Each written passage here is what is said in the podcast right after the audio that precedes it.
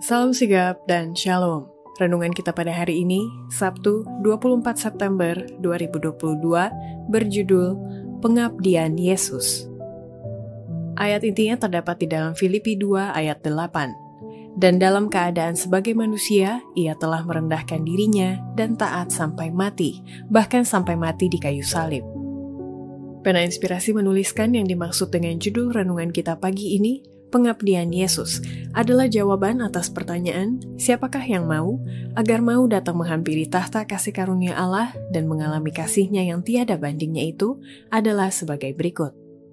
Pertama, setiap orang bisa ikut merasakan dan mengalami pengabdian Yesus sebagaimana yang ditulis oleh Paulus, bila mana orang itu membuka hati sepenuhnya bagi Tuhan, merendahkan hati, dan memperhatikan kehendak Tuhan, serta bekerja dengan keinginan yang sungguh-sungguh untuk menyelesaikan apa yang telah Tuhan tunjukkan kepadanya. Sebagai manusia, kita harus mempercepat pekerjaan di kota-kota yang telah dihalangi oleh karena kurangnya pekerja dan alat-alat serta semangat pengabdian diri. Pada saat ini, umat Tuhan harus membuka hati sepenuhnya bagi Tuhan, karena kesudahan segalanya sudah dekat. Mereka perlu merendahkan hati pikiran mereka dan memperhatikan kehendak Tuhan, bekerja dengan keinginan yang sungguh-sungguh untuk menyelesaikan apa yang telah Tuhan tunjukkan untuk dilakukan, yaitu mengamarkan kota-kota akan hukuman yang akan datang. Kedua, setiap orang bisa ikut merasakan dan mengalami pengabdian Yesus sebagaimana yang ditulis oleh Paulus, bila mana orang itu membiasakan diri memulai pekerjaan dengan segera dan kesungguh-sungguhan, dan mengesampingkan keanehan-keanehan, pemikiran-pemikiran pribadi, sementara ia membagikan kebenaran Alkitab. Di banyak kota yang lain, ada banyak orang yang belum diamarkan. Kita harus memulai pekerjaan ini dengan kesungguhan dan segera melakukannya mengesampingkan keanehan-keanehan kita pemikiran-pemikiran kita untuk membagikan kebenaran Alkitab. Orang-orang yang penuh pengabdian dan talenta harus dikirimkan ke kota-kota ini dan memulai pekerjaan.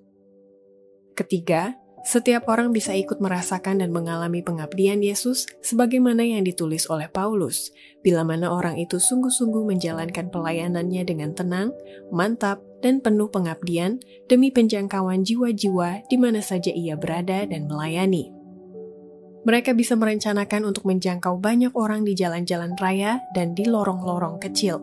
Pada waktu mereka menjalankan usaha yang tenang, mantap, dan penuh pengabdian untuk mendidik anggota-anggota gereja untuk turut melibatkan diri dalam pekerjaan pribadi demi jiwa-jiwa di mana saja ada jalan terbuka, keberhasilan akan menandai pekerjaan mereka.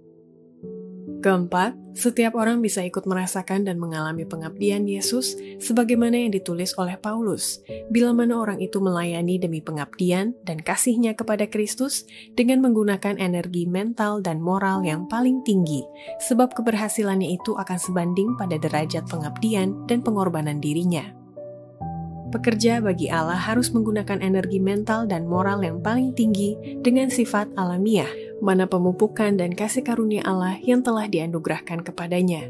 Tetapi keberhasilannya akan sebanding pada derajat pengabdian dan pengorbanan diri dalam mengerjakan pekerjaannya lebih daripada anugerah alamiah atau anugerah yang diperoleh.